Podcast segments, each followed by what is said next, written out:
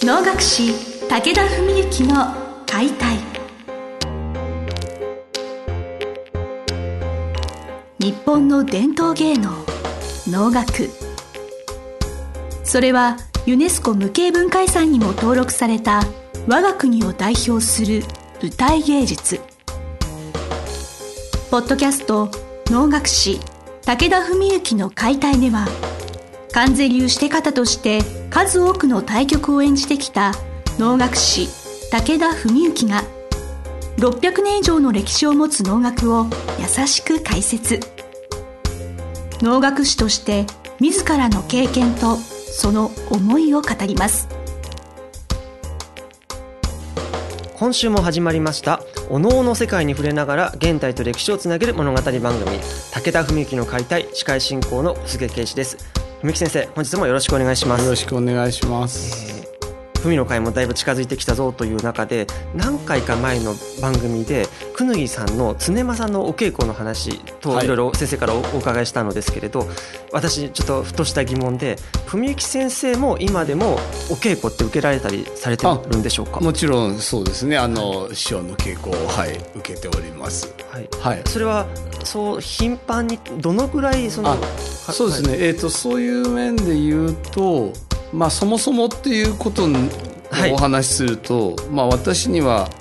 師匠という方が3人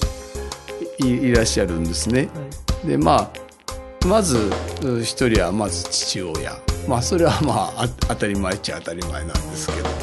そして野村史郎先生。それからお家元関税清和先生。お三人いらっしゃるわけなんですね。でそういう中で父の稽古っていうのは、まあ、もちろんその全体のいわゆる稽古会みたいなうちの、えー、一門とか同門でやってるような稽古会の時に、まあ、総監督的な立場として、まあ、父が見ててくれる。まあ、これは稽古を受けるというよりは、まあ、みんなで林方とかも一緒にやってるものを総括して見てもらうような形なので、まあ、改めてこう父に何かで稽古をお願いしますっていうのは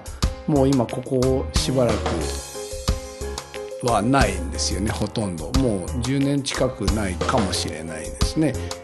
20代ぐらいの時は野村先生に見ていただくにせよお家元に見ていただくにせよ父の稽古を受けて受けた上で各先生に見ていただいたんですけども。でそれはもう本当に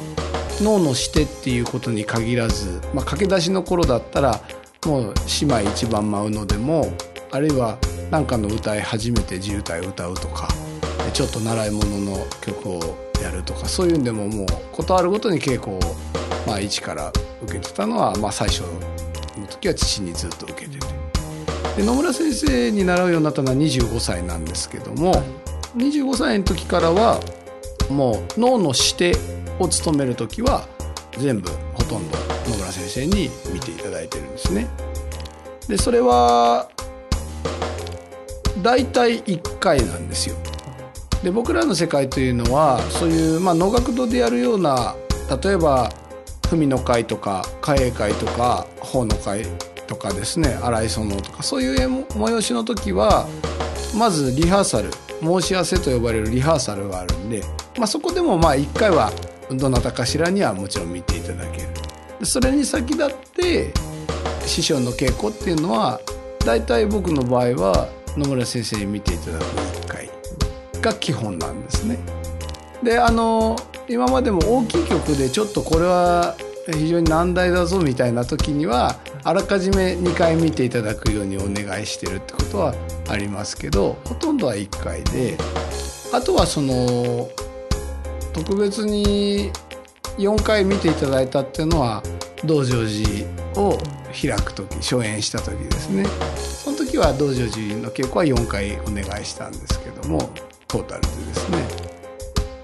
でまあええそうですねはい。先生からのお話で師匠にあたる野村史郎先生のお名前私もたびたび耳にさせていただいてるんですけれど文幸先生からして野村史郎先生というのはどういうお方なんでしょう？かそうですねあのまあ本当にもう筆舌に尽くしがたしというのはまさにこのことだとは思うんですけどもお能にすごくピュアな方だと思いますね。脳に対して。はい。だからまあいろんなエピソードを語り始めればもうそれで23冊は本を書けるぐらいのことがあるわけなんですけども、はい、まああのうん何をねこういう番組でお伝えするかっていうのも迷うところですけど例えばっていうことでじゃあ今お話ししてたような稽古を受ける、まあ、そういった時にまあ普通は大体稽古を受ける場合その師匠のお宅にまあ弟子の側が出向くのが基本なわけですよね。普通は、えー、はい、ですからまあもちろん例えば今しばしばそのご宗家お家元の稽古を受けることもあってそういう場合は大体お家元のご自宅の方に伺ってご自宅の舞台で見ていただくわけなんです。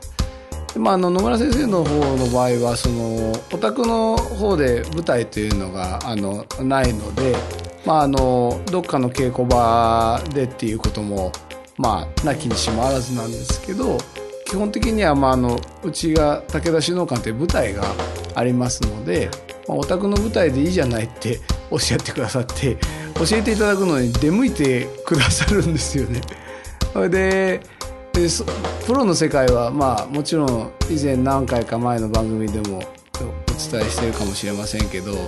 基本的に月謝とかお稽古料っていうものは発生しないんですよね。でまあもちろんですからお車代とかそういうものもまあもちろんお出ししようとしたこともありませんしそんなことしたらもうあの逆にあのぶっ飛ばされるぐらいの世界でもう黒との世界はそういうものはないってもうあの前にちょっと表を拝借してですね能面を。能面装束なんかでも拝借した時にも、まあ、我々はそういうものを拝借すると拝借料って大体お支払いするんですけどもう玄人同士のことでこれお互い様だからもうそれはいりませんって言ってもう絶対お受け取りにならないんですよね。でまあ、そういう方なんですね。ですからお稽古も出向いていただいてもう本当に今でもめちゃくちゃお忙しいと思うんですけどもまあ今年も80過ぎられて体力的にもかなり大変だと思うんですけどもううちまで出向いてくださってですねそういうふうにまあいろいろ伝えてまあ伝承をまあ受けさせていただいているというわけなんですよね。本当つい先日というか、はい、もう近々でも野村史郎先生のお稽古を受けたりとか、えー、はいはい、あのなんかそその時のお話とかもお伺いできて、はい、そうですね、そういう面ではねあのまあこ細かい話をすると多分まあもう一回ぐらい多分番組が必要になるとは思うんですけどまず大きなところで言っていくととっても僕が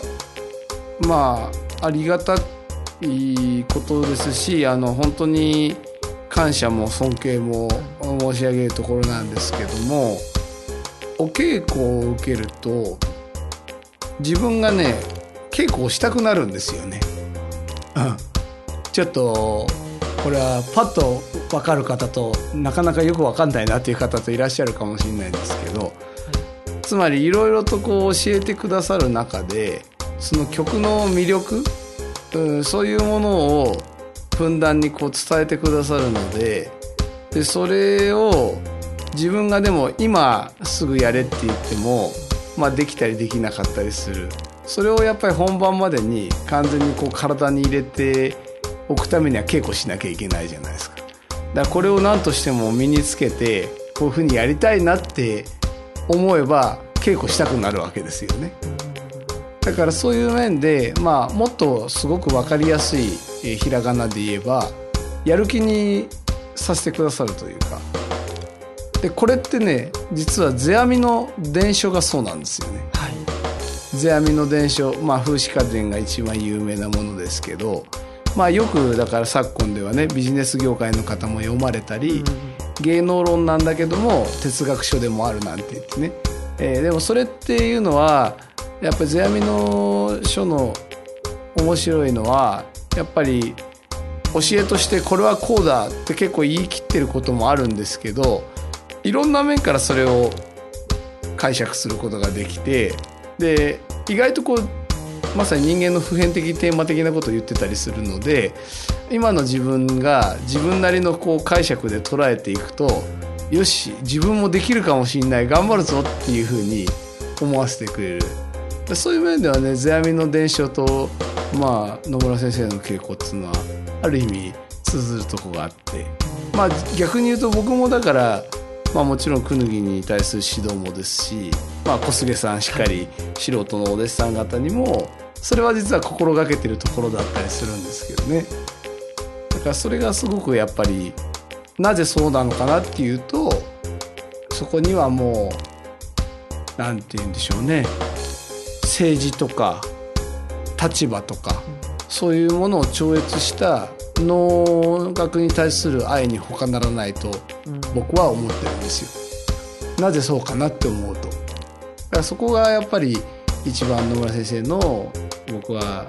好きなところですかね。このお話の前の方で、文幸先生が野村先生のことすごく能々に対してピュアな方だっておっしゃってまして、はい、私それ僕からしてみたら文幸先生のことじゃないかなって私すごく思いながらお話お聞きしてたんですけれど、そこも野村先生から文幸先生になんか受け継がれていったなんかいわゆる DNA っていうとあれですけどそういうものがあるんじゃないかなと思いながら、えー、それは大いにあると思いますね。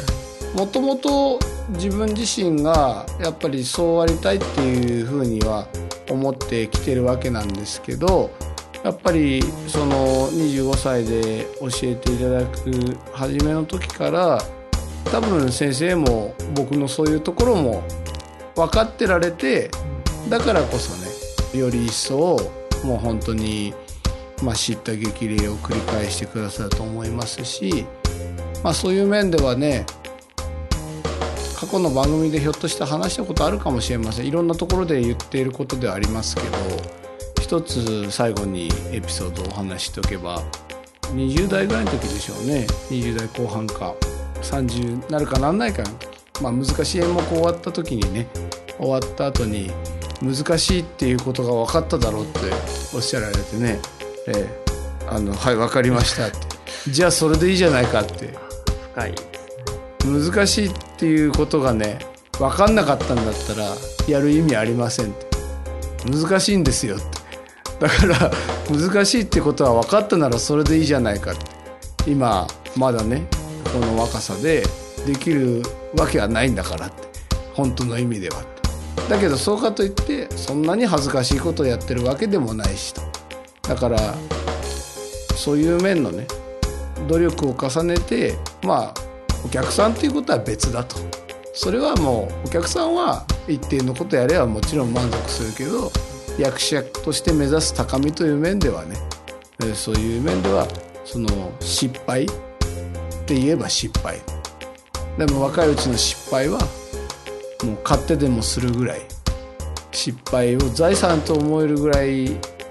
じゃないとダメだと。でまあそう思えるんだったらもうどんどん聞きなさいって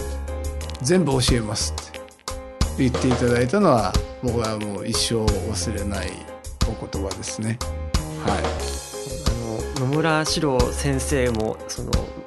世阿弥が乗り移ったかのようなやっぱ哲学者というか そのそうですね、はい、心構えといいますかいろんな考え方やっぱ文幸先生にともお伝えしていって、はい、そういうお稽古の場であったりとかやっぱすごくありありがたい存在なんだな文幸先生からとってもって話を。そうですね。本当にだからもうなんかもちろんその25の時からずっとありがたいんですけどやっぱり今自分の年齢的にもね中間管理職的な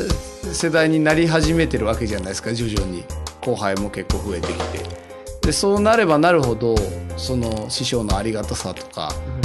感謝っていうものをねがどんどんどんどん大きくなっていってるというか感じざるを得ないというかね、はい、はい、そういう感じですね。20年後、くぬぎさんから同じようなお話を私聞いてみたいなと思いながら、どうでしょうね。か分かりません、本日はあの文幸先生からあの師匠にあたります野村史郎先生のいろいろお話をお伺いしました。先生どうもありがとうございました。ありがとうございました。本日の番組はいかがでしたか？番組では武田文幸への質問を受け付けております。ウェブ検索で武田文幸と入力し検索結果に出てくるオフィシャルウェブサイトにアクセスその中のポッドキャストのバナーから質問フォームにご入力くださいぜひ遊びに来てくださいね。